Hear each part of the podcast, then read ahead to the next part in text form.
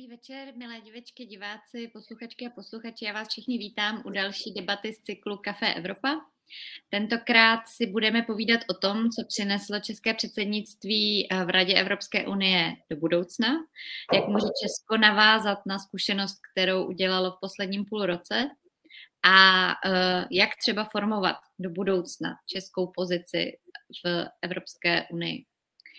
Tuto debatu organizuje Evropská komise v České republice, Institut pro evropskou politiku Europeum a mediálním partnerem debaty je Deník CZ. Já se jmenuji Helena Truchla, pracuji jako hlavní analytička projektu České zájmy v EU při Sociologickém ústavu STEM a je mi velkou ctí, že tady dnes můžu přivítat tři skvělé, poučené a vhled do fungování Evropské unie nabízející hosty a hostky. První z nich je paní Edita Hrdá, stálá představitelka České republiky při Evropské unii v Bruselu. Dobrý den, zdravím vás. Dobrý den. Druhou je uh, paní Monika Landmanová, vedoucí zastoupení Evropské komise v České republice. Dobrý den, paní Landmanová. Dobrý den, děkuji za pozvání. A třetím je pan Tomáš Prouza, který během českého předsednictví působil jako koordinátor při Ministerstvu průmyslu a obchodu a mimo to je také prezidentem Svazu obchodu a cestovního ruchu České republiky. Dobrý večer i vám. Dobrý večer všem. Vám, kteří nás posloucháte nebo sledujete live, se omlouvám za drobné zdržení způsobené technickými komplikacemi a e, v návaznosti na to bych vás ráda vyzvala, můžete prostřednictvím Facebooku e, klást otázky na všechny naše hosty. My se pak pokusíme během následujících zhruba 90 minut e, zodpovědět. Jak už jsem zmínila, dnes si budeme povídat o tom, co si Česko může vzít do budoucna ze své zkušenosti s nedávno skončeným předsednictvím v Radě Evropské unie. O tom předsednictví se v médiích hodně psalo. Já i nejspíš zainteresovaná část české veřejnosti ví, jak velký výkon a zápřah to byl pro české diplomaty a politiky v Praze i v Bruselu. S tím vším na paměti se prosím dneska zkusme opravdu podívat do budoucnosti a ne do minulosti. A uh, i vlastně z toho důvodu, že ta budoucnost je poměrně nejistá. Geopoliticky, ekonomicky a vlastně i v té otázce, do jaké míry Česko dokáže ten svůj politický a diplomatický kredit nebo získaný kapitál uh, z předsednictví dál zužitkovat. Já jsem si pro sebe tu debatu rozdělila na několik aspektů, když tak mě prosím určitě průběžně doplňujte. Um, za prvé, Česko musí vědět tematicky, hodnotově, kde se chce pozicionovat, co chce v Evropě prosazovat, jakou Evropu chce spolutvořit. Z toho Částečně plyne i to, kdo by nás tedy v Evropě měl uh, reprezentovat, koho v Bruselu chceme, kdo to dokáže, bude, uh, dokáže formulovat a sdělovat našim partnerům. No a samozřejmě ten třetí nemalý úkol uh, získat pro ta, takové směřování i podporu české veřejnosti, protože nějaká bazální schoda na tom, že máme být v Evropské unii aktivní a asertivní, měla být v ideálním případě nadstranická, státnická. Já bych začala tím, co chceme v Evropské unii prosazovat, jakou ji chceme mít. A uh, začala bych u vás, paní velvyslankyně. Uh, na jaké tematické oblasti by se podle vás Česko mohlo nyní a do budoucna zaměřit? Myslím tím, kde máme uh, v tuhle chvíli nějaké klíčové zájmy, ale zároveň třeba i tím předsednictvím zdůrazněnou kredibilitu a schopnost věci skutečně ovlivňovat a měnit. Tak každopádně teď jsme vlastně vyšli z předsednictví s daleko většími zkušenostmi, než jsme měli na začátku. A já si myslím, že první týdny po předsednické nám dávají prostor pro to se zamyslet nad tím, čeho jsme dosáhli, co jsme se naučili, co považujeme za klíčové a se znalostí toho, jak Evropská unie funguje, a to tedy s hlubokou znalostí, eh, zkušeností z toho, jsme schopni si teď sednout a nadefinovat si na základě českých zájmů to, co, o co nám v Evropské unii půjde, na co se máme soustředit. Není to záležitost eh, taková, že teď bychom přesně věděli, eh, co bychom měli chtít, nebo co by mělo být tím dlouhodobým plánem, ale myslím si, že je třeba se skutečně tím zamyslet. To téma, které naše předsednictví mělo, Evropa jako úkol, si myslím, že vůbec nepozbývá na platnosti. Že my víme, že se budeme muset věnovat záležitostem, které přicházejí. My jsme měli nějaké plány během našeho předsednictví. Část se nám podařila naplnit, ale část vlastně byla určována okolnostmi. My víme, že se budeme muset věnovat energetice, nezávislosti eh, naší, na, nejenom na Rusku, ale na jednom zdroji v zásadě. My všichni víme, že se budeme muset věnovat tématům, kterým jsme se třeba ani za předsednictví nechtěli věnovat, a to je migrace. A museli jsme, protože situace byla, jaká byla. Eh, musíme se zabývat tím, jak má Evropská unie fungovat eh, do budoucnosti, co od ní očekáváme, protože existuje volání po tom, že my jsme, i my jsme za našeho předsednictví otevřeli ty dveře něk, případně některým dalším státům. Ale to, jak Evropská unie teď vypadá, asi není Evropská unie pro dalších 35 členských států. A jako Česká republika musíme eh, přesně vědět, eh, co můžeme očekávat, o co se máme snažit, být, být více propojení, budovat vnitřní trh bez jakýchkoliv eh, velkých bariér a věnovat se evidentně tomu, co je v našem velkém zájmu, a to je vyřešení situace na Ukrajině, pomoc Ukrajině a potom i vlastně budování, pokud ta válka skončí, což všichni doufám, že ano, tak pomáhat Ukrajincům vybudovat jejich zemi, postavit ji znovu na nohy a tam je velká příležitost například pro naše firmy. Dovolím si jednu krátkou navazující otázku. Vy jste zmínila, že Česko se teď musí tedy ujasnit, kudy, kam a jak chce kráčet. Kdo by měl být tím aktérem, je to asi nabílední, ale ráda bych, aby to tu i zaznělo, odkud, odkud by měly jít vlastně ty hlavní impulzy v téhle debatě, abychom to už tedy věděli, abychom to nevěděli jenom během toho předsednictví třeba, ale um, i za, tak říkajíc, normálního běhu. Tak my už jsme některé naše vstupy do Prahy poslali, bude se tím zabývat eh, ten nejpovolanější, eh, a to je pan ministr Beck, eh, ministr pro Evropu. Spolu budou diskutovat nejenom jednotliví úředníci ministerští, ale potom zejména vláda si musí jasně stanovit priority. A vy moc dobře víte, že pan premiér sám říkal, že musí nějakým způsobem reflektovat tu situaci teď v době po předsednictví. Mhm. Děkuji moc krát. A, um, pane Prouzo, zazněla tu samozřejmě ta energetika, bez toho, bez toho se teď skoro žádná debata neobejde. Mě by zajímalo, jestli je podle vás něco, co jsme jako předsednický stát, který by tedy měl být tím honest brokerem, to znamená um, nestavit se na stranu ani, ani nevyjadřovat, uh, neprosazovat své národní preference, tak jestli je něco, co jsme takto právě nemohli během toho předsednického půl roku dělat a teď Eh, je to potřeba a je to prioritou.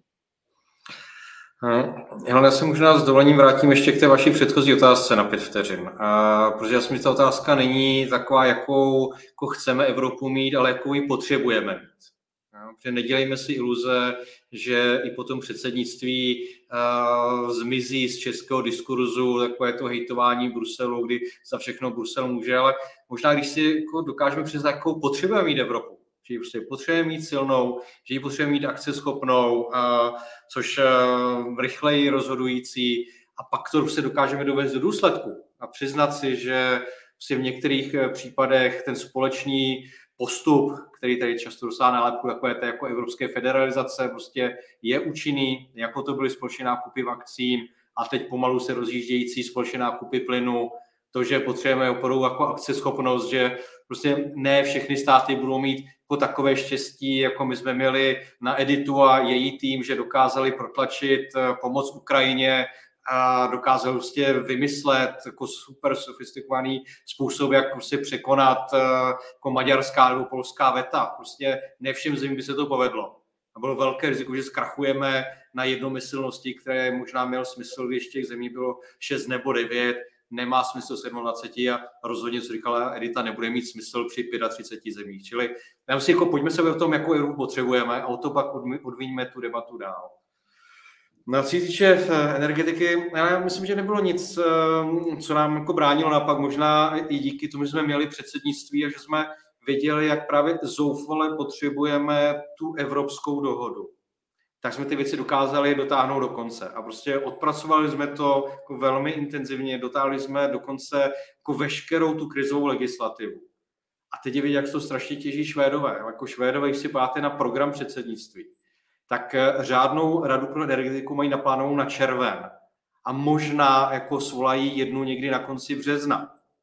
No, my jsme těch energetických rán měli 8 vlastně za pět měsíců, ale tím, že to dotáhli do konce, že to zadání bylo, prostě dotáhneme to všechno, tak jsme vlastně podle mě se dostali do situace, že se problémy ty krátkodobě vyřešily. A teď to, co budeme potřebovat, je vlastně jako jenom fungovat v, těch, v tom, co jsme dělali předtím. Prostě umět budovat koalice, říct si, že když něco chceme, kdo jsou naši partneři.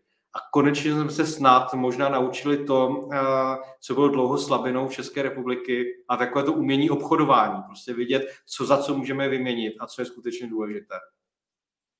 Mm-hmm. Uh, děkuji za takovou odpověď. Uh, paní Ledmanová, vy vedete zastoupení Evropské komise v Praze. Evropská komise v rámci institucí Evropské unie je tělesem sestávajícím z velkého množství úředníků, diplomatů, reprezentující ten nadnárodní prvek. Každá země tam ale samozřejmě vysí, vysílá vlastního komisaře nebo komisařku, Eh, vy jste dlouho působila eh, v kabinetu místo předsedkyně komise Věry Jourové, takže to prostředí dobře znáte. Eh, mám dojem, když tak mě opravte, že vlastně ta současná komise je hodně definovaná, kromě těch krizí, se kterými se musí potýkat, to znamená covid, válka, energetika, tématem Green Dealu, že si to téma vzala za své, eh, vyplývá to i z několika těch vlastně strategických projevů a, a eh, docela se jí i daří tu agendu uskutečňovat. Co podle vás může být agendou té Evropské komise, která se sformuje po volbách do Evropského parlamentu v roce 2024? Vidíte tam už třeba nějaké náznaky toho? Uh-huh.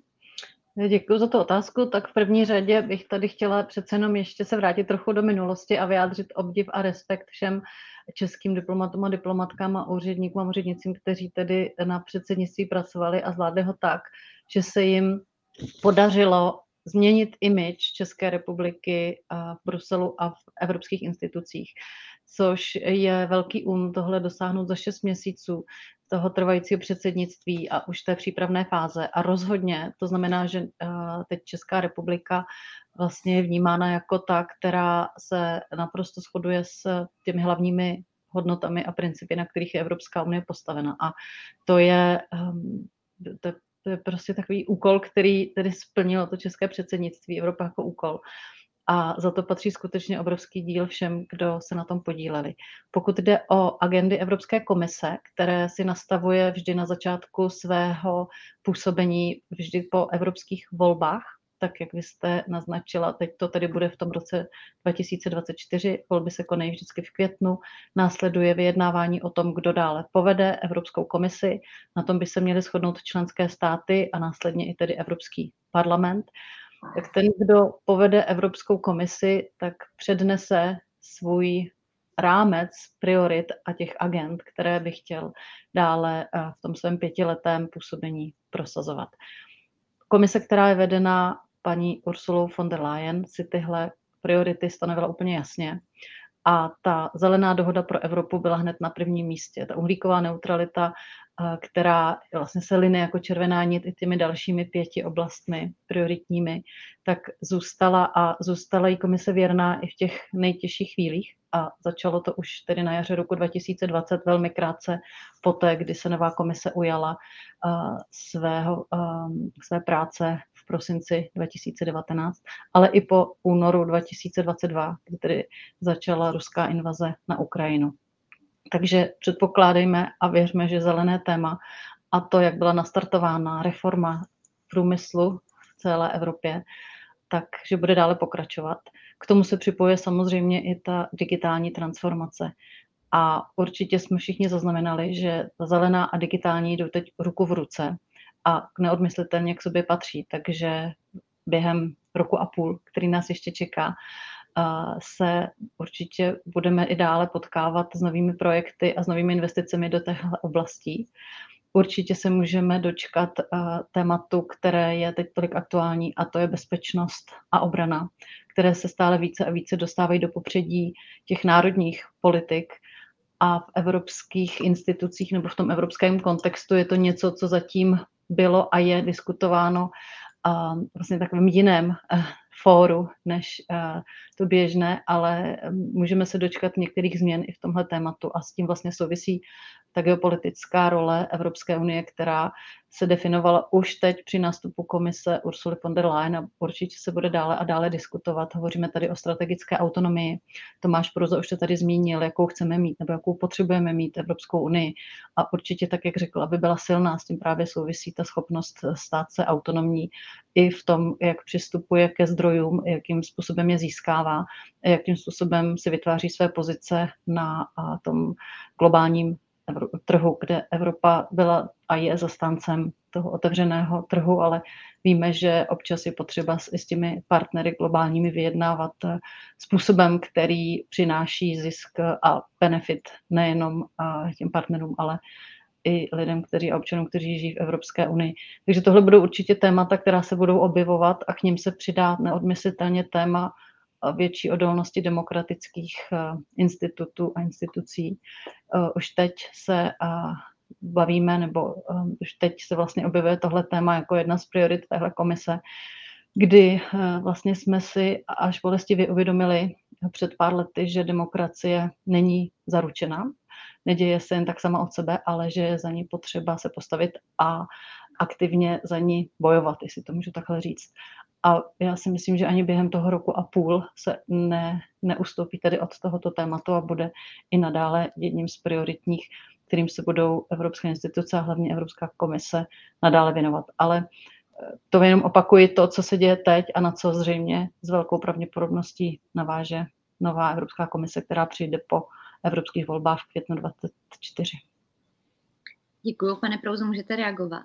Eh, Děkuji.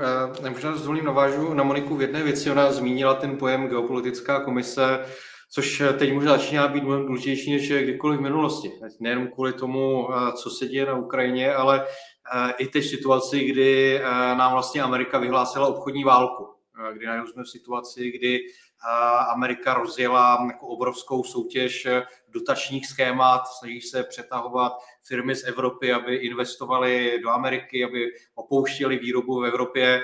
A, a tohle je obrovská změna. My jsme vlastně vždycky spoléhali na to, že pokud máme nějaké přátele, tak jsou na druhé straně Atlantiku a, a samozřejmě jako Trump to hodně spochybnil, ale zdá se, že minimálně po té ekonomické stránce jako Joe Biden není až tak jiný. Že prostě to jako America first, nebo k tomu teď jako říká uh, Biden by American, takhle má prostě stejně negativní dopady na Evropu.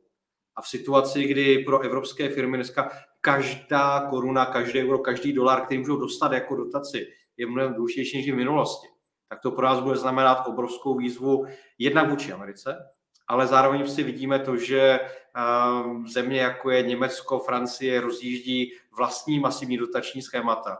A zase zpátky jsme u toho, jakou potřebujeme Evropskou unii. Jedna z těch věcí, které si platí pro Česko, je, že potřebujeme velmi silnou Evropskou komisi, která dokáže hájit ty menší střední státy vůči těm nejbohatším, kteří si tady rozjedou vlastní národní dotační programy, a budou se snažit vlastně znevýhodnit firmy v jiných zemích a začnou vlastně tímhletím zásadně podkopávat jednotný evropský trh. Čili tady prostě budeme potřebovat, aby komise byla velmi důrazná a nejenom teď vůči těm eh, třetím zemím a třetím stranám, ale i zpátky dovnitř. A to prostě dokáže jenom Evropská komise, která bude dostatečně silná bude mít dostatečně silný mandát. Um, možná rychlá doplňující otázka. Uh, v jakém třeba tematickém rybníčku by tedy podle vás Česko mělo lovit, až se bude rozhodovat o tom, co by mohl mít na starosti naše budoucí komisařka nebo komisař? No, záleží jednak na tom, jestli to bude, ehm, kolik členů vlády eh, to bude vlastně vůbec zajímat, jako téma tato debata, protože tady jsme viděli eh, při té před předchozí nominaci, kdy tehdejší dominantní vládní strana to téma vlastně úplně vypustila. Přenáchalo ho tehdy juniorním koaličním partnerovi. a vlastně ani neměla ambici nabídnout na to jednání vlády vlastního kandidáta. Čili já myslím, že tady bude záležet na tom, jak si vůbec vláda rozhodne, že poběží tenhle ten proces nominace. Myslím si, že musíme tlačit na to, aby to byl člověk, který má jako dostatečně silné ekonomické zázemí, protože vlastně dneska všechno, co vidíme, energetika, průmysl, hospodářská soutěž, všechno to má dneska obrovské dopady na chod ekonomiky. A jako pro Česko, které je, a všichni to víme, já jsem mluvil, že opakuju strašnou frázi, ale my jsme že velmi silně e- exportní orientovaná ekonomika, prostě potřebujeme funkční jednotný trh, potřebujeme mít otevřený eh, obchod eh, po celém světě. Tohle to je prostě ten základní národní zájem. A pokud ho nedokážeme hájit, pokud se prostě jako spokojíme s tím, že jako nominujeme někoho mm, tak, aby prostě spíš jako odjel z Prahy a byl od něho klid, tak prostě je to pro nás možná jako horší než nikdy v minulosti. Hmm. Se k tím jménu možná ještě, ještě dostaneme, ale uh, možná um, bych ještě se zeptala vás, paní velvyslankyně, um, trochu obecněji k tomu českému působení. Teď jsme tady vlastně slyšeli energetika, uh, geopolitika, obecně bezpečnost, obchod. Uh, to jsou všechno témata pro Česko uh, životní důležitosti. V minulosti se ale zároveň objevovala kritika, co se týče vlastně schopnosti českých zástupců působit třeba v Evropské komisi um, předtím, než nějaká legislativa, než, než nějaký strategický dokument, nějaké obecné směřování vlastně je stanoveno.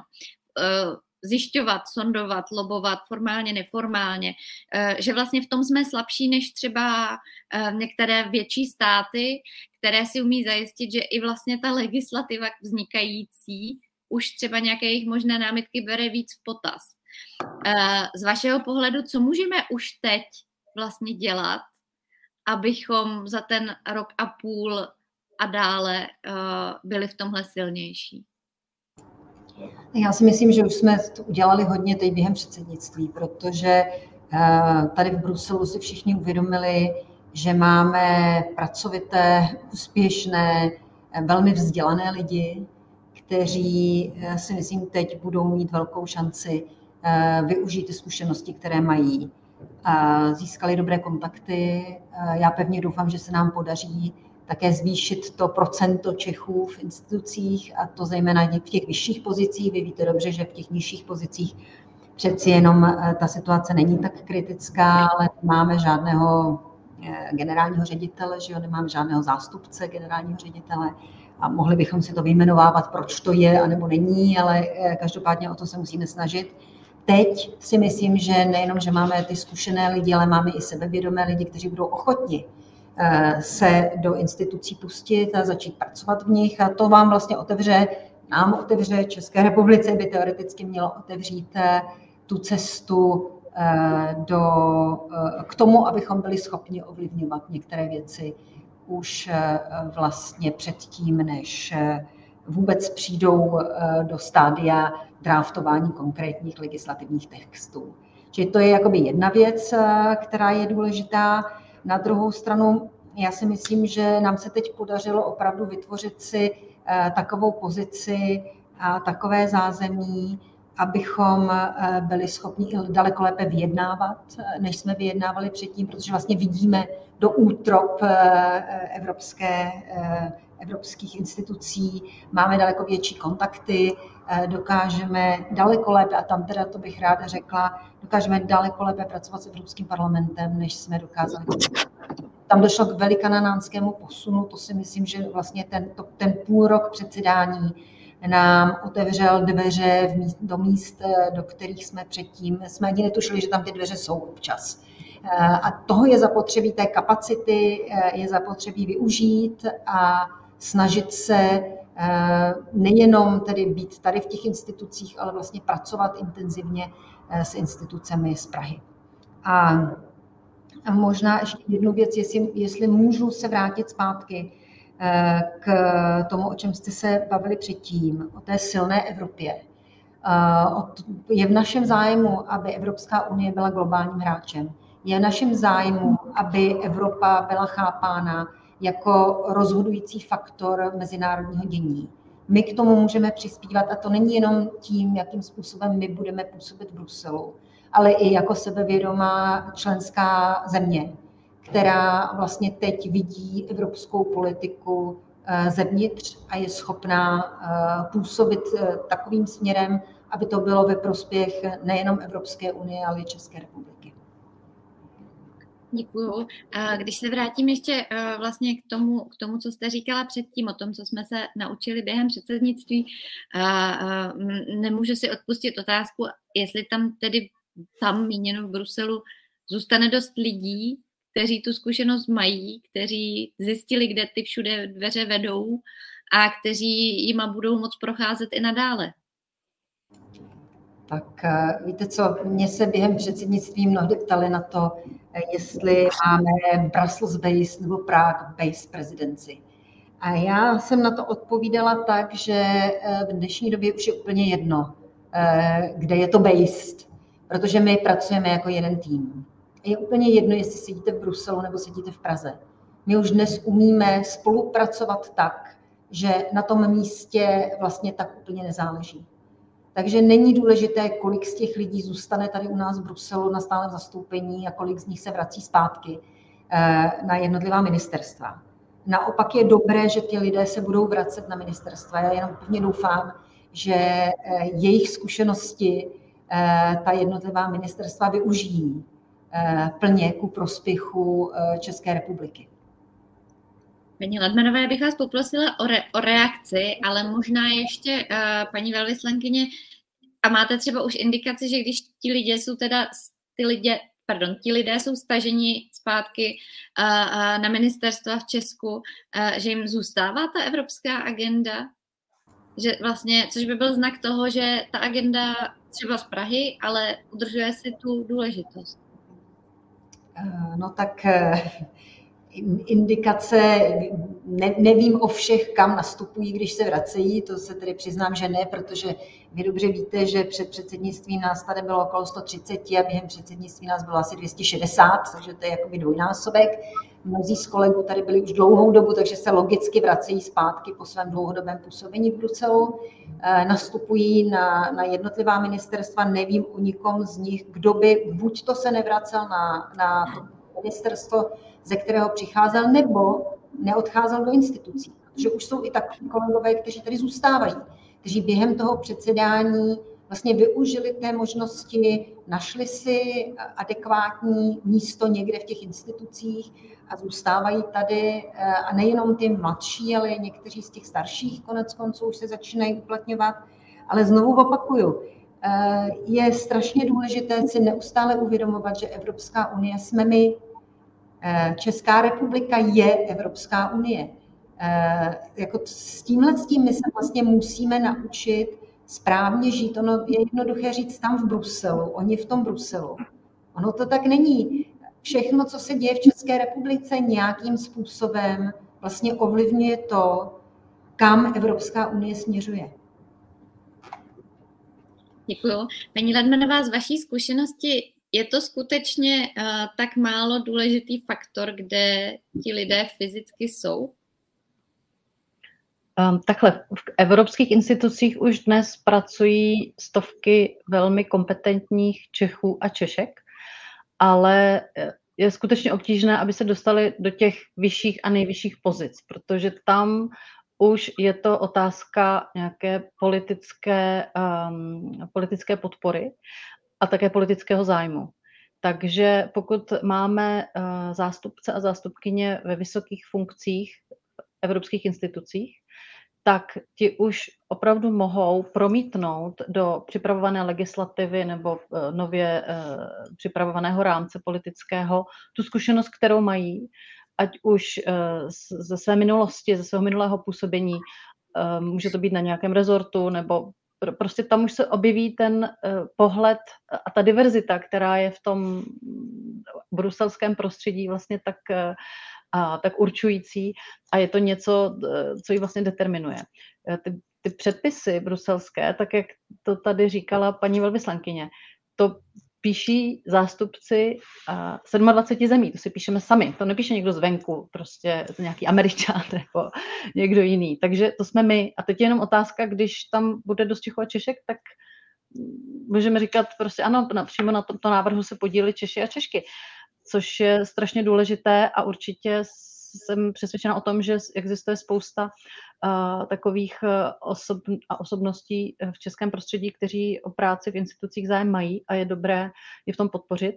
Uh, takové iniciativy už probíhají právě u paní velvyslankyně Hrdé na stálem zastoupení funguje styčná důstojnice, která po dobu svého působení a, a svého mandátu v Bruselu Linda Messias udělala obrovský kus práce právě v tom, aby podporovala tady tu výměnu a, a to, to pro, spojování mezi českou uh, státní zprávou a, tou evropskou administrativou právě za podpory to, toho politického vedení a vedení stálého zastoupení. Ta podpora, věřím, bude určitě pokračovat. Zrovna příští, přes příští týden uh, bude na Karlově univerzitě tady v Praze se otvírat nový uh, kurz horizontální, který bude určen jak pro studenty z Univerzity Karlovy, ale i z dalších univerzit, anebo i osoby zvenku, ti, kteří mají zájem zabývat se nebo seznámit se s tím, jak je možné eh, se dostat do evropských eh, institucí, tak to bude velmi prakticky zaměřený kurz na to, aby se do těch institucí uh, mohli přihlásit a v těch výběrových řízeních byli úspěšní. Teď si tady trochu přihřívám polívčičku, ale uh, myslím si, že to je důležité, aby se o tom vědělo, že něco takového vzniká. Je to také na, navázané vlastně na to proběhlé předsednictví. Takže um, myslím si, že je dobré, když jsou pro evropsky orientovaní um, úřednice, úřednice uh, v členském státě, ale samozřejmě velmi důležité, aby byly i v těch institucích. Ze zvědavosti máte třeba nějaká čísla o tom, jaký je o ten kurz zájem, nebo je ještě příliš brzy? Je zkouškové období, jestli se nemýlím. Ten kurz se bude teprve slavnostně otvírat právě 31. ledna za účasti paní rektorky Králíčkové, za účasti eh, předsedy Senátu pana Vystrčila a paní místopředsedkyně komise Jourové a následně tedy budou možné zápisy, takže zatím ještě ta čísla nemáme, ale ráda vám je řeknu, jak budou k dispozici jasně, rozumím, děkuju. Um,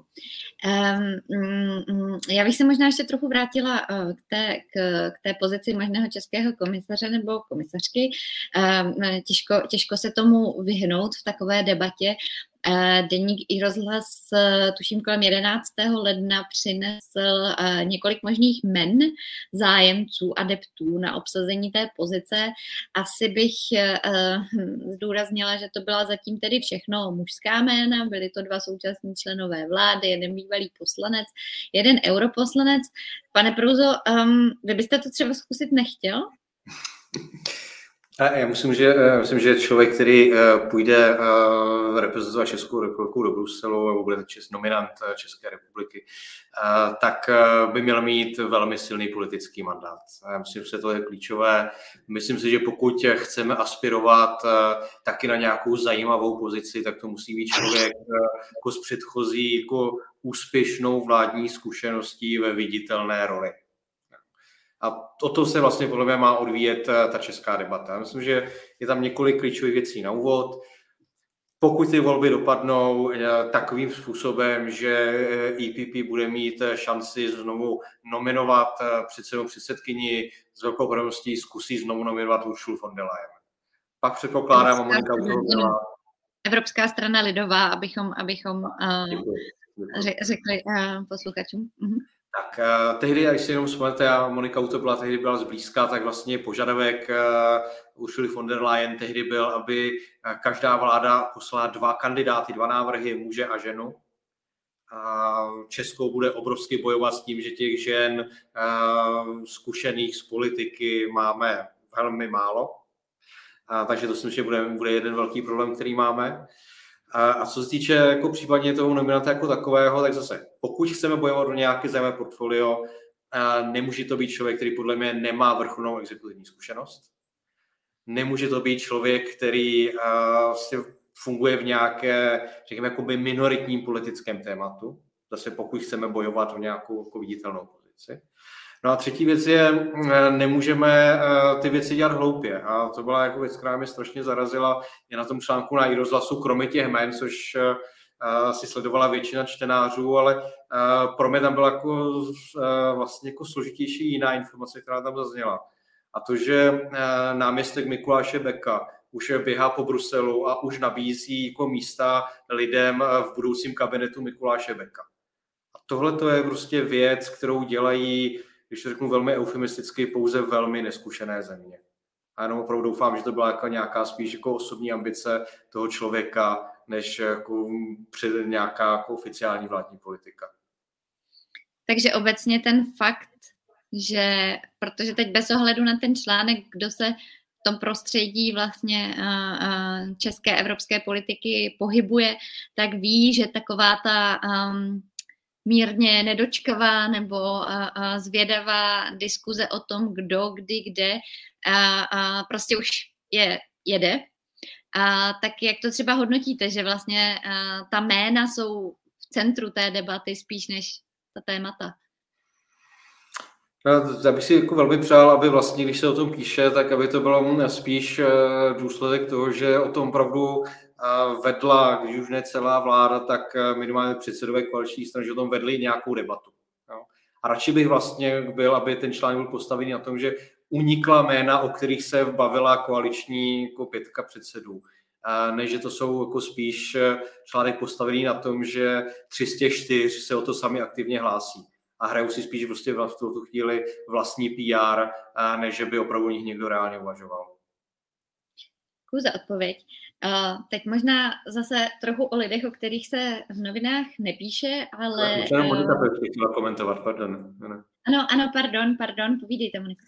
Ne, ne, já jsem jenom chtěla doplnit uh, to, co tady zmínil pan Prouza. Ono se to asi nabízelo v tom období, ve kterém jste zmínila 11. ledna, bylo to deset dní po tom úspěšném předsednictví, takže i média měla možná ten zájem o tom vlastně vytvořit si svůj seznam. Takže já rozumím tomu, že něco takového se do médií dostalo toho 11. ledna 2023, ale jinak z pohledu uh, toho cyklu um, institucionálního, to znamená, kdy probíhají volby, kdy se nominují komisaři, to vůbec nedávalo smysl. To je jenom taková poznámka na okraji. Děkuji moc krát. Um, uh, Zůstala bych ještě chvíli u těch personálí, pak tady máme první dotaz uh, z publika, který nás, myslím, posune uh, k tomu poslednímu okruhu, kterého jsem se chtěla držet, totiž vnímání ze strany veřejnosti. Ale uh, ještě, ještě krátká vsuvka o, o, o lidech. Já budu citovat článek z hospodářských novin, tentokrát ze začátku prosince. Uh, máme tak dva až tři měsíce na to, abychom dostali víc Čechů do institucí, protože se o nás mluví a je po nás poptávka. Musíme toho využít. Citovali hospodářské noviny a, a, a bezejmeného diplomata. Uh, podle článku šlo o několik desítek lidí, z čehož třeba 10 až 15 by mohlo jít uh, na výše postavené pozice v komisi, um, přičemž vlastně střídání čeká i a, a hodně lidí od vás ze stáleho zastoupení, paní Hrdá.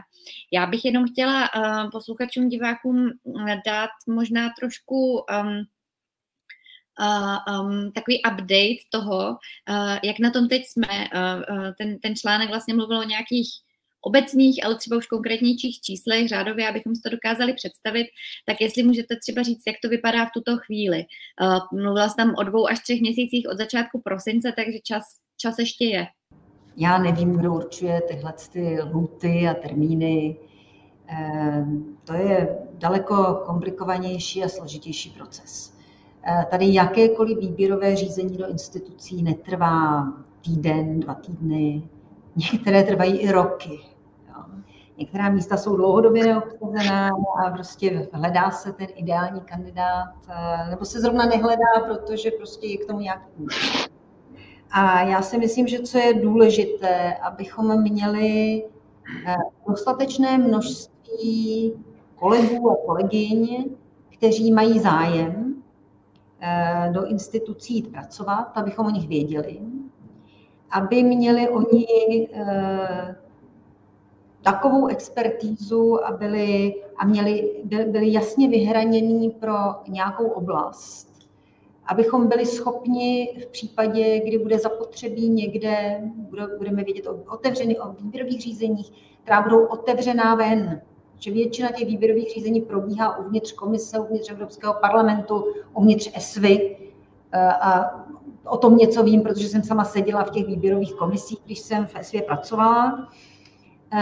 Tak vlastně musíte mít vhodného kandidáta s dobrou průpravou, ti lidé musí být profesionálně připraveni, proto teda vítám i to, o čem mluvila Monika Ladmanová, že se připravuje na Karlově univerzitě, ale my poskytujeme eh, uchazečům, vážným uchazečům o místa v komisi, či prostě v institucích obecně, i školení speciální, která, eh, která platí český stát, aby ti lidé skutečně profesionálně byli připraveni, když do těch výběrových řízení jdou.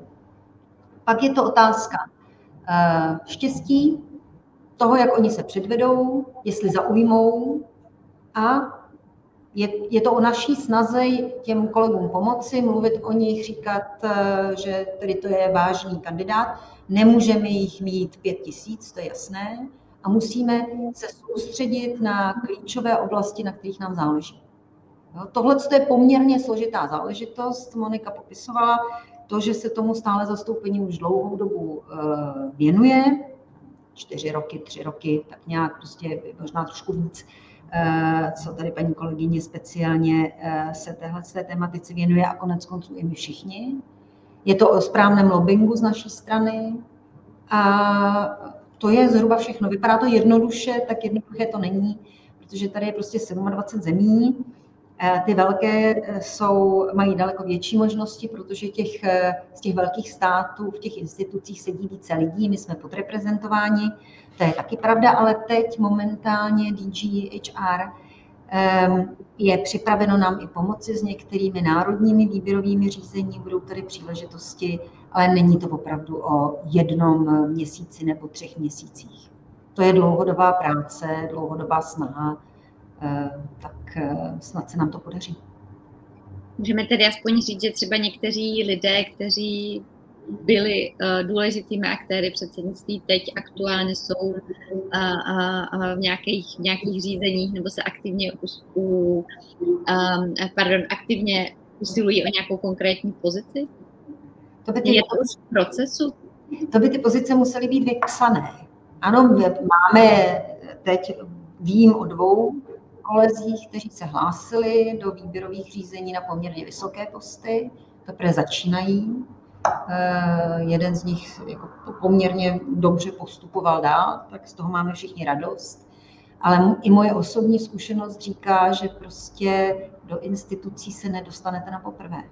Oni se na vás musí podívat, musíte projít assessment centrem, už dneska všichni povinně, že když já jsem Eh, šla do ESVY, tak to ještě nebylo povinné v té době a opravdu Federica Mogherini si vybírala své nejbližší spolupracovníky sama na základě nějakých vlastně výsledků výběrových řízení, kde vždycky ten seznam čítá dva, tři, maximálně čtyři lidi na ty nejvyšší pozice, a, ale je to dlouhodobá záležitost. No, jenom já jen můžu, z vlastní zkušenosti můžu říct, že jsem na výběrovém řízení vlastně byla v září a do ESVY jsem nastupovala, potvrzení jsem dostala koncem prosince, do, do ESVY jsem nastupovala v březnu. Mm-hmm. Každý, kdo někdy projevil zájem o práci v evropské institucích, tak tuší, jaké, jaké, jaké komplikace to může obnášet. Mě by přece jenom ještě uh, možná v této souvislosti trochu zajímalo paní Ladmanová. Uh, uh, mluvili jsme o těch skutečně vysoce postavených pozicích, třeba v komisi, že to musí být člověk, který má silný vládní mandát, podporu vlastně třeba od premiéra dané země, že je to vlastně lobbying a teď to nemyslím vůbec nějak pejorativně. Můžete trošku ještě možná víc přiblížit, jak, jak to vlastně funguje, když se teď nebavíme o těch pozicích, kde člověk vezme životopis, někam ho pošle, vyplní 100 eh, formulářů, prochází těmi zkouškami a tak dále a tak dále. Um, tak já navážu na to, co říkala paní velvyslankyně a to, co jsem říkala předtím. Takže ta, ta místa v těch vyšších eh, sférách institucí se obsazují tak, že vždycky probíhá několika kolové výběrové řízení. A to výběrové řízení je transparentní.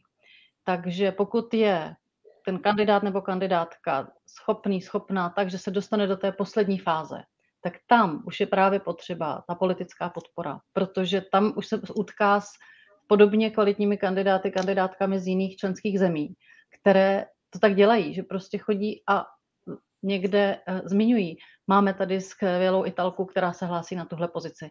Oni neřeknou, vemte ji tam. Oni jenom zmíní, že ano, víme o tom, hlásí se a má naši podporu. Vy jste to říkala, to není pejorativní lobbying. To je prostě vyjádření pod, politické podpory.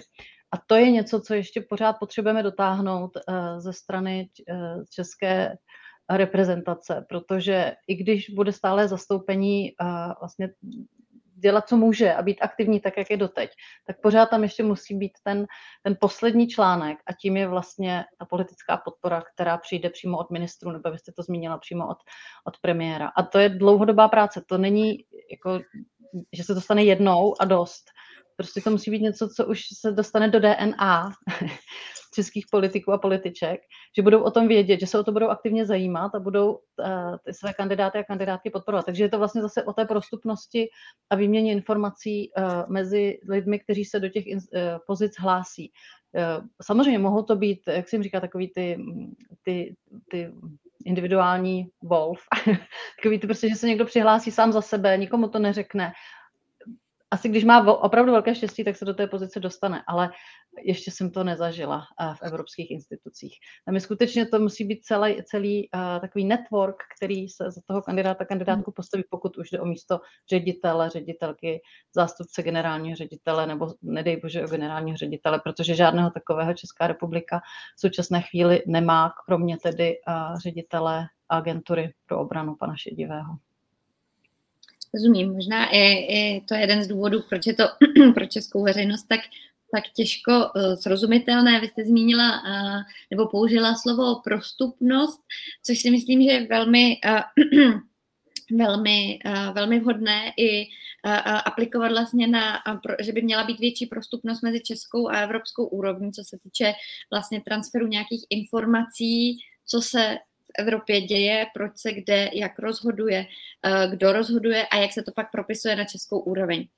Eh, proč to říkám? Protože se tím chci dostat k tomu poslednímu eh, tématu, tedy jak, jak je vlastně, jak jsou dopady práce evropských institucí a tedy česká a českého působení v evropských institucích, ať už tedy z té národní nebo nadnárodní pozice vnímány tady doma. A jedna z věcí, která mě vlastně během předsednictví trochu překvapila, byla, že ty jednotlivé rezorty jako kdyby byly trochu překvapené, že vlastně všechna ministerstva v, během toho předsednictví v EU nějak jako působí, občas se potkávají na některých tématech, na některých legislativních návrzích a přišlo mi, že by vlastně Česku prospěla lepší mezirezortní komunikace a koordinace těch agent, které, které vlastně jdou pak jako v největší míře i, i, i na evropskou úroveň. Co si o tom myslíte, pane Prouzo? Eh, a vidíte třeba nějaké indicie, že třeba nějaký orgán nebo uh, uh, nějaký aktér, který by tu koordinaci chtěl vzít na starosti, toto chce do budoucna dělat? No, pokud to má mít smysl, tak tahle otázka má jinou odpověď, která se jmenuje premiér české vlády. Prostě to nemůže být jeden konkrétní minister, protože v tu chvíli už do toho vstupují komplikace jako vztahu e, různých ministrů a politická realita. Prostě musí být jasné, že tu primární koordinaci dělá premiér a jeho evropský člověk. Tady prostě musí fungovat ale prostě jako absolutní vojenská hierarchie, pokud to skoro řeknu takhle přísně. A, a musí být ale taky jasno, prostě, co chceme. No, to je vlastně jako, to tam jako velká slabina. A my ještě jako relativně jako umíme dobře říct uh, většinou spíš co teda, co nechceme, než co chceme. A už absolutně ale nemůžeme říct, co jsme ochotní obětovat za to, abychom dosáhli té české priority. No, prostě my neumíme obchodovat, my neumíme, nebo neuměli jsme. A prostě to je, myslím, možná ta největší změna, která přišla díky předsednictví, kdy vlastně uh, i ti politici se naučili, že když chtějí dosáhnout výsledku, tak musí něco obětovat, aby dosáhli to, co je pro ně klíčové. A to si myslím, že tady prostě dlouhodobě nebylo mezi českými politiky. I ten český politický narrativ přece byl, že když jel minister do Bruselu, tak tam jel za něco bojovat, ne něco dohodnout. A je to možná taky dáno tím, že když se podíváte, a vlastně Edita a Monika to vlastně zažili, tak v západní Evropě, když politik řekne, že dosáhl kompromisu, je to bráno jako úspěch. Ale v Čechách, když řekne, že jste se podepsala pod nějaký kompromis, je to bráno jako vaše prohra. A to si myslím, že je možná věc, která se tady začala malinko měnit díky předsednictví. Takže pokud dokážeme tohle, tak si myslím, že to výrazně pomůže. Myslím, že jsme se naučili, že když do toho investujeme a máme prostě dostatek skvělých lidí, abychom to dokázali, tak to mám ty výsledky, které jsou pro Česko důležité, ale je potřeba to prodávat. A to je možná, když se vlastně hlavně vrátím jako oklikou k tomu, na co jste ptala, možná největší slabina. My nakonec jako se umíme nějak skoordinovat vevnitř, umíme si říct, že něco budeme dělat, ale pak to neumíme vysvětlit lidem. Jo, prostě české předsednictví bylo tisíckrát úspěšnější, než jak jsme se dokázali pochválit.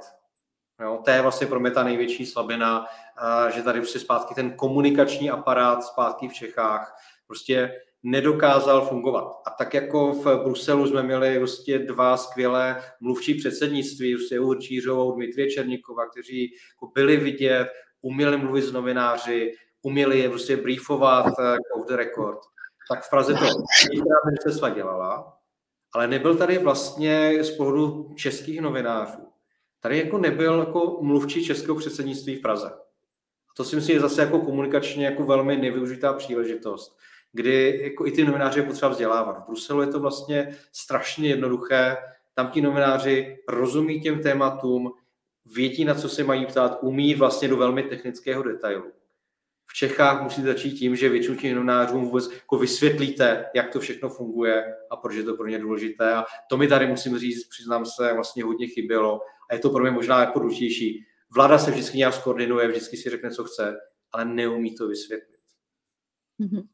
Ehm, já možná navážu, eh, že vám položím otázku z publika. Eh, paní Lilit Sahakian se ptá, eh, jak moc se změnilo postavení Česka v, poro, v očích evropských politiků v porovnání s minulým předsednictvím. Já myslím, že vy jste se toho teďka krátce dotknul, takže budu ráda jenom, jestli k tomu chcete třeba ještě něco doplnit právě s důrazem na ty evropské politiky. Ale musím že jako máme jako neuvěřitelný respekt, že jsme prostě dokázali věci, které nikdo nečekal, že dokážeme. No, to je prostě obrovský kapitál.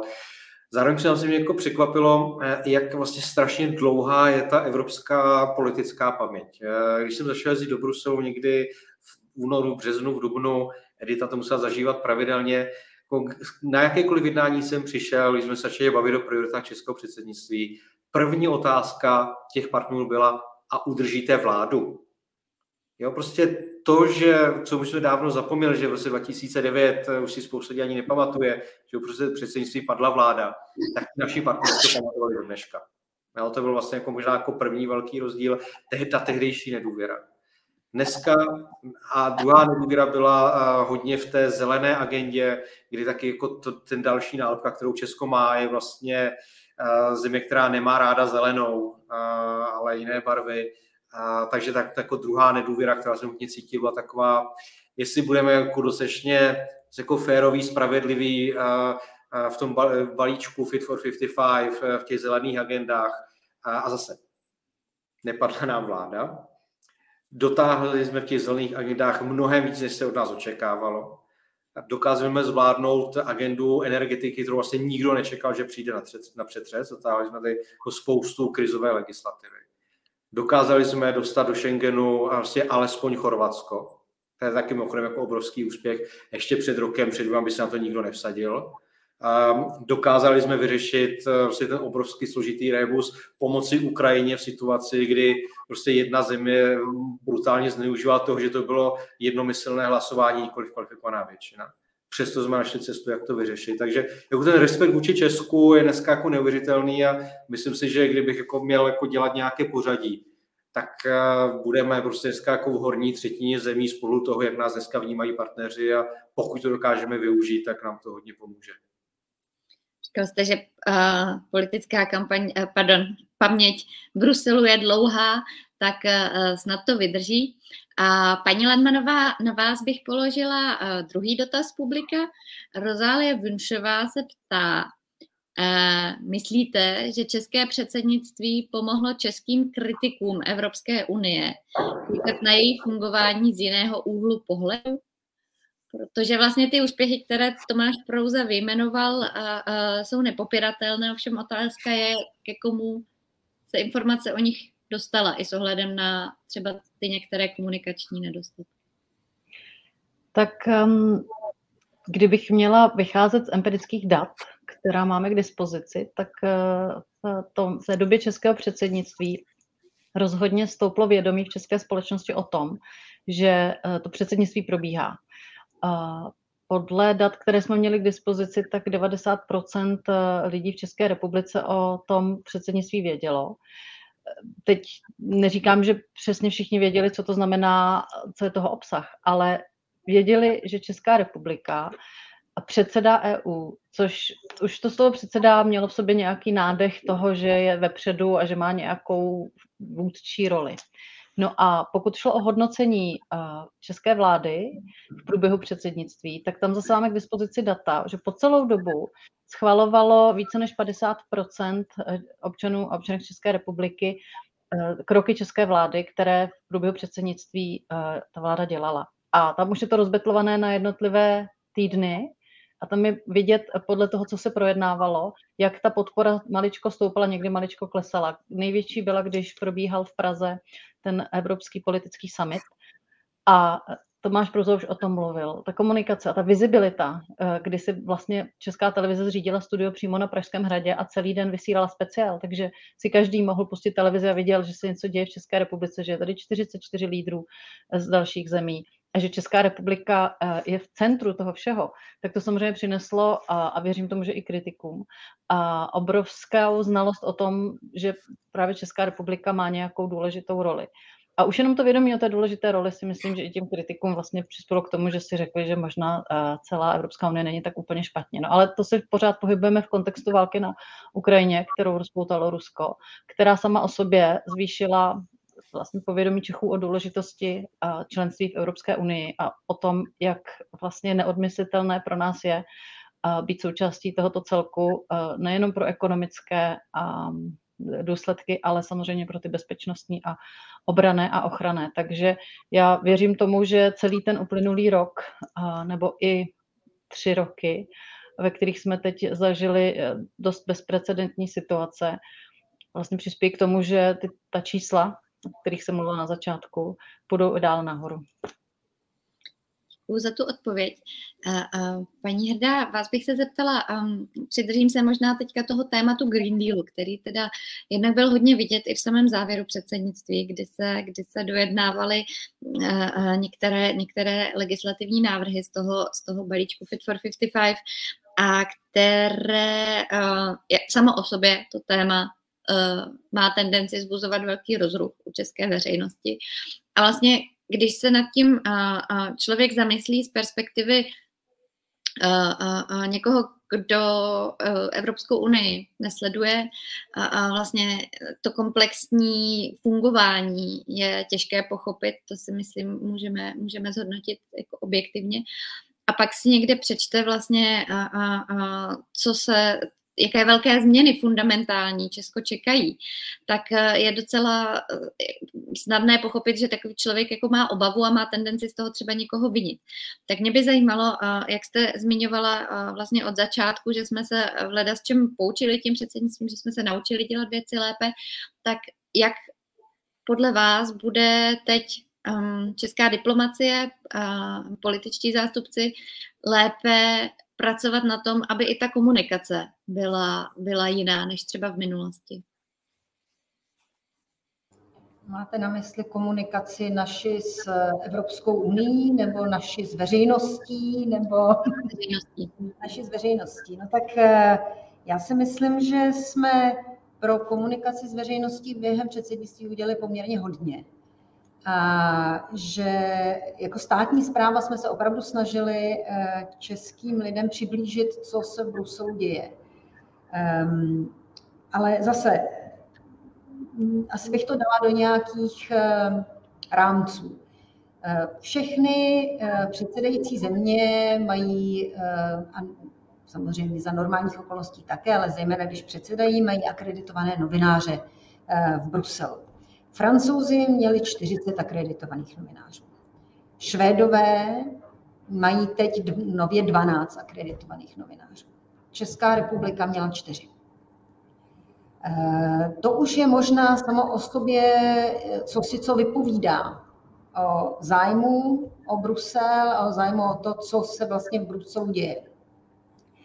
Eh, všichni, a Tomáš to myslím říkal velmi pěkně, všichni ti novináři eh, evropští se ptají na detaily evropských politik, protože to mají nastudované do absolutních podrobností. A já musím říct, my, my teda děláme eh, background, eh, informace, setkání s novináři velmi pravidelně, nejenom před Evropskou radou, ale prostě stýkáme se s evropskými a nejen evropskými, se světovými novináři. Tady v Bruselu velmi často. A oni se ptají na detaily té evropské politiky, zajímají se o naše postoje, zajímali se o to, co my jako předsednictví budeme dělat. Tam jsme si, myslím, odvedli opravdu velký kus práce a odvádíme ho. A je dobré, že eh, ve světě se, že ve světě se psalo o českém předsednictví tak, jak se psalo. To si myslím, že prostě pro PR České republiky bylo úžasné. Dovnitř eh, česká státní zpráva může dělat eh, jenom něco. Je to hodně o českých novinářích, nakolik oni se zajímají či nezajímají o to, o to dění. Eh, pro nás samozřejmě je velmi důležité, aby ty informace, které my máme, byly zprostředkovávány českým občanům.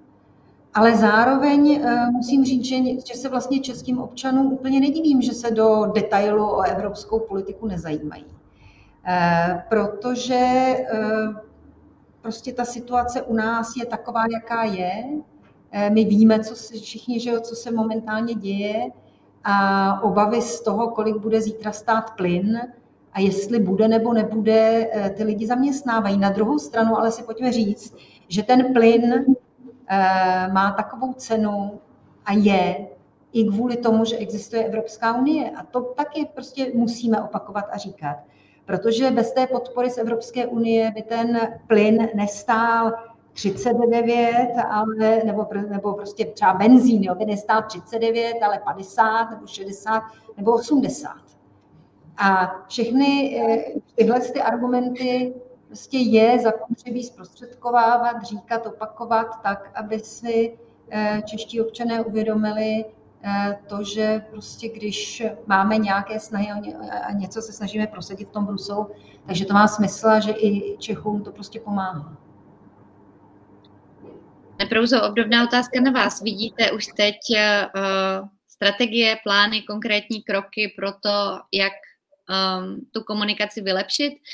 Um, já souhlasím částečně a, a, s paní Hrdou, pracovala jsem jako novinářka, je těžké, když nejsou prostředky, když není ta lidská kapacita vlastně to téma pokrývat a, a, úplně do detailu na stranu druhou v momentě, kdy a, budou tu Evropskou unii tematizovat sami um, členové vlády, ti vlastně skutečně a mediální pozornost přitahující osobnosti, tak ta média o tom psát budou to řeknu blbě, ale muset, protože prostě to je jejich denní, denní práce. Um, jak to vidíte vy? No, že vlastně platí to, co jste říkala. Vlastně primárně o tom musí pořád mluvit politici, musí si vlastně trošičku udržet e, tu evropskou linku a, a myslím, že uvidíme během dalších dvou, tří měsíců, kteří z nich to udělají, kteří ne, protože přece jenom teď za švédského předsednictví se konal vlastně zatím jenom jeden ECOFIN, byla zatím vlastně jediná rada, kterou Švédové měli. A pro mě vlastně důležitý signál je, že Zbigněk Stanjura tam jel, a prostě nevypustil to. A pokud se to si udrží minimálně ti klíčoví ministři, tak to bude hodně důležité. Takže to je první rovina. Prostě opravdu platí, prostě pokud tam budou ministři dál jezdit, budou o tom logicky mluvit, budou chtít komunikovat svou práci. Druhá věc, která s tím souvisí, je, eh, kolik eh, z těch politiků eh, se zadá svým týmům, aby si to jako odpracovali dopředu. Jo, a na příkladu nám se velmi na MP osvědčilo, že vlastně před každou z těch mimořádných rad pro energetiku jsme dělali jako speciální background briefing pro české novináře. Někteří jezdili s námi, pokud prostě neměli akreditovaného člověka, tak to vždycky Česká televize má svého člověka v Bruselu, ale vždycky v tom letadle s námi třeba byla Prima. Ani jednou tam nebyla Nova. Jo, tak to je jako možná jako odpověď. Ale zase, když těm novinářům, když si dáte tu práci, že jim to vysvětlíte předem, jaká témata se budou probírat, proč jsou důležitá a co je v tom pro Česko, aby si vlastně a pomoct jim v tom vlastně udělat ten příběh, tak pak se tomu věnovat budou. Jo, jim si řeknete, je tahle ta rada, má tuhle tu agendu, uh, tak to zaujme tak možná přesně ty tři nebo čtyři novináři, kteří v tom jako vlastně a priori sami vyznají a sami je to zajímá. Tomu zbytku to vlastně musíte prodat. Není to úplně složité. Vlastně, když to úplně zjednoduším, tak stačí jako jedna věta daného ministra svému tiskovému odboru, dělejte to. A pokud to udělají, pokud si vlastně vychovají ty novináře, tak pak nejenom, že novináři tom budou muset psát, protože ten minister tam jede a něco tam dělá, ale hlavně budou aspoň trošku rozumět té tématice. Dneska z velké části je jedno vlastně si bavíme o politicích nebo o novinářích, když se vyhýbají evropské agendě, protože ji nerozumí. A naším úkolem je vlastně mít trošičku přeložit a přiblížit. Mm-hmm. A, um, ještě bych možná, když tedy posluchačky, divačky a posluchači a diváci budou chtít mít nějakou představu o tom, jak se tedy ministři poučili nebo nepoučili z toho, z toho předsednictví, tak jedním z těch ukazatelů může být, jak aktivně jezdí dál na ty ministerské schůzky do Bruselu. To, tak zní, tak zní doporučení. Um, paní Ledmanová, uh, Vás bych se chtěla taky zeptat, jestli za sebe, svoji instituci, jste si vzala nějaké poučení nebo inspiraci z toho předsednictví do dalších kroků, do dalších let, jak třeba mm, změnit nebo s čím novým přijít, pokud jde o komunikaci evropských témat směrem k veřejnosti nebo obecně vlastně toho fungování Evropské unie jako takové. Uh, už jsme zmínili ten kurz na Karlově univerzitě, to zní určitě jako uh, uh, zajímavý inovativní nápad. Co ještě? Tak ono teď je to celé nové, protože je to post prezidenci, po předsednictví a je to ta doba, ve které zase úplně nově a bezprecedentně se nacházíme, kdy si troufnu říct, že český veřejný prostor je poevropštěný více, než byl kdy předtím. A stejně tak ta politická scéna je poevropštěná svým způsobem. A čeští politici a političky měli možnost teď vlastně, mm, myslím, do uh, takové bezprecedentní míry být přítomní těch hovorů um, se svými protěžky z jednotlivých členských zemí. A když máte předsednictví, tak prostě se bavíte ne s jedním, který sedí vedle vás, když přijdete na to Evropskou radu, ale prostě se všemi. Posloucháte jejich názory, diskutujete s nimi. A vlastně tam si myslím, že Česká republika, jak už jsme si tady řekli, prokázala obrovskou schopnost uh, to, toto dělat, nacházet kompromis. A já si myslím, že i do budoucnosti, pokud uh, to, a věřím, že to zůstane, ta schopnost vlastně přicházet z návrhy, které jsou v širším zájmu, nejenom v českém zájmu, ale i v českém zájmu, tak Česká republika se stává úplně jiným, nebo neúplně jiným, ale daleko relevantnějším a silnějším partnerem v těch debatách. A už to samo o sobě určitě posílí i to vědomí eh, politiků a političek v tom, že budou v České republice prezentovat um, výsledky své práce i na té evropské půdě eh, daleko jemněji a citlivěji, jak už zmínil eh, Tomáš Prouza, a, a nebudou to prodávat jako, že uh, jsme vy, vydobili nebo vybojovali něco, ale domluvili jsme se a bude to takové um, plynulejší. Tak to je určitě jedna věc. Jinak, když se tady mluvilo o novinářích, novinářkách, tak um, zastoupení Evropské komise organizuje každý rok uh, takovou cestu, na kterou zve právě novináři a novináři české na několik dní do Bruselu, kde jim poskytuje možnost vlastně se alespoň na krátkou dobu přímo seznámit s fungováním evropských institucí. Je to takový rychlokurs a ten tedy bude probíhat samozřejmě i tenhle rok, ale rádi bychom na takovou cestu úplně nově pozvali právě tiskové mluvčí z jednotlivých rezortů. protože vy jste to sama řekla, si lidé za to nemohou, že mají profesionální kariéru, která proběhla třeba na České univerzitě nebo možná i na univerzitě v zahraničí, ale neměli možnost a, což je vlastně strašná výhoda pro ty, kdo tu možnost třeba jako já měli, že jsme v tom Bruselu mohli fungovat, takže víme, uh, jak to tam běhá. A necítí se úplně kovaní, takže my bychom rádi jim poskytli tu možnost, aby se alespoň zase na nějakou krátkou dobu s tím mohli seznámit. A jsme tady k dispozici uh, i na to, aby uh, jakýkoliv dotaz, který k tomu, ať už fungování nebo k obsahu čehokoliv evropské agendy mají, tak abychom jim zodpověděli. Já si myslím, že pro začátek by stačilo, jestli mohu, um, pokaždé, když se spouští nějaký nový eh, projekt v České republice, který je financovaný z evropských zdrojů a kterého se účastní, ať už na úrovni ministra nebo ministrině, zástupce, tak aby u toho zmiňovali, že ta pomoc nebyla jenom ze státního rozpočtu. Minulá vláda v tom byla tedy úplně uh, bezprecedentní a určitě se zaznamenali na sociálních sítích zastoupení Evropské komise, že jsme vždy přispěchali právě s tou informací, že ano, tato dálnice byla postavena, nebo tento úsek dálnice, tento úsek železniční trati, tahle zmodernizovaná nemocnice. A pokud by se um, naučili rezorty, uh, že pokaždé vlastně tuhle doušku dodají. To není přece nic špatného. Tak si myslím, že by to také změnilo vnímání Evropské unie a těch evropských agent očích, tak jak jste se ptala těch kritiků. Možná ještě chvíli zůstanu u vás, jestli nevadí, kdybyste uh, jenom zkusila říct třeba nějaká témata, která podle vás můžou být hodnější než jiná, a, a aby se na ně třeba, a, a, nebo i Evropská komise nebo zastoupení Evropské komise zaměřilo. Mluvili jsme samozřejmě o tom jakoby příspěvku na nějaké infrastrukturní projekty v obecnosti vlastně, že EU přispívá ke zlepšování kvality života, ale třeba něco úplně konkrétního, nějaká oblast. My teď určitě chceme eh, více eh, přibližovat eh, české veřejnosti to, jaký dopad budou mít ty dojednané opatření v tom balíčku Fit for 55 na české prostředí, to znamená na český biznis a tak dál. Samozřejmě zůstává velmi aktuální to téma bezpečnosti a téma energetiky. Ono to, co my budeme dělat, bude už se navázáno i na priority, které bude Evropská komise v tom následujícím období, ať už 6 nebo 12 měsíců, um, prosazovat. A tam uh, najdeme věci, které se bytostně týkají českých občanů, ať už mluvíme třeba o revizi unijního trhu s elektřinou, ale samozřejmě bude potřeba, abychom přiložili do srozumitelné řeči pro každého občana, aby pochopil, jak to na něj dopadne, pokud se nám podaří a vlastně ten trh zrevidovat tak, abychom se nedostali do té situace, ve které jsme byli těch posledních několik měsíců, se kterou se české předsednictví popralo tak úspěšně. A další téma, které um, se nabízí a které určitě bude dál uh, velmi aktuální, je téma zdraví.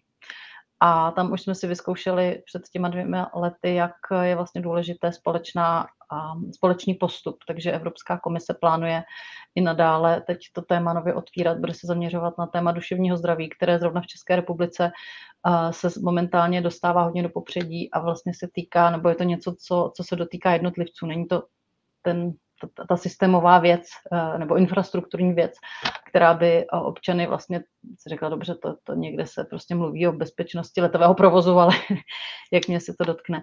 Takže to jsou taková základní témata, samozřejmě pomoc Ukrajině a vůbec eh, ta bezpečnostní situace, která ale určitě bude, jak bych řekla, tak tak aktuální v tom, že ta opatření, která budou přicházet, budou nová a zatím ještě ani nejsou naplánovaná. Takže o nich vlastně ani nemůžu mluvit, protože nevím, jaká budou, protože nevím, jak se ta situace bude vyvíjet.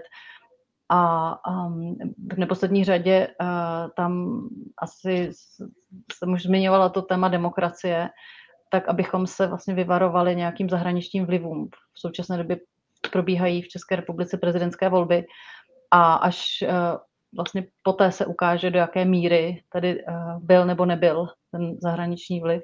A to je něco, co se děje na území každého členského státu svým způsobem. Takže i tohle bude téma, které se bude nadále z Evropské komise dostávat do členských států, o kterém bychom nadále i rádi komunikovali. Děkuji moc krát za, za vyčerpávající odpověď. Um, blížíme se pomalu závěru. Já jsem si připravila uh, takovou anketní otázku, kterou bych začala u vás, paní Hrdá, abych vám dala uh, trochu, trochu čas, uh, než, než, ji, než ji sformuluju. Uh, uh, vlastně poprosila bych vás o sformulování, jakou byste si přáli, nebo pro pana Prouzu, jakou potřebujeme, českou evropskou politiku. A poprosím vás o nějakou a, a co nejúdernější odpověď. A uh, začneme tedy u vás, paní, paní velvyslankyně, jestli vás můžu poprosit. Tak jasnou a vstřícnou. Děkuju, skvělá odpověď. Pane Prouzo, jestli můžeme za vámi. Eh, tak já k tomu dám ještě navíc odvážnou, abychom se dokázali přiznat, že prostě některé věci se musí změnit, eh, pokud se, aby Evropa skutečně fungovala.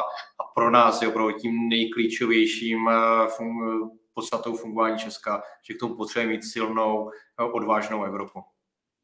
Mm-hmm, super, moc děkuji. A na závěr uh, paní Ladmanová. Jak tomu ještě dodám, že potřebujeme Evropu jednotnou. Skvěle. Moc vám děkuji, to jste splnili zadání ankety úplně uh, na výbornou.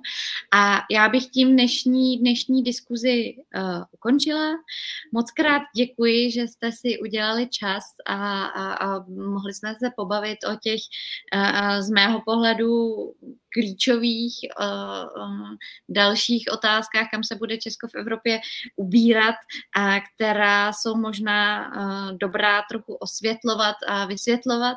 Já ještě jednou moc krát děkuji za účast paní uh, velvyslankyni Editě Hrdé, stále představitelce České republiky při EU Bruselu. Já děkuji za pozvání. Do Prahy děkuji Monice Landmanové, šéfce stáleho zastoupení Evropské komise. Děkuji a last but not least Tomáše Prouzovi, koordinátorovi Českého předsednictví na Ministerstvu průmyslu a obchodu a také prezidentu Svazu obchodu a cestovního ruchu České republiky. Děkuji vám. Moc díky za pozvání a hezký večer všem. Děkuji moc krát a sledujte sociální sítě think tanku Europeum, a, a, aby vás neminula pozvánka na další debaty Café Evropa i, i jiné. Pěkný hezký večer. Naschledanou, hezký večer. Naschledanou.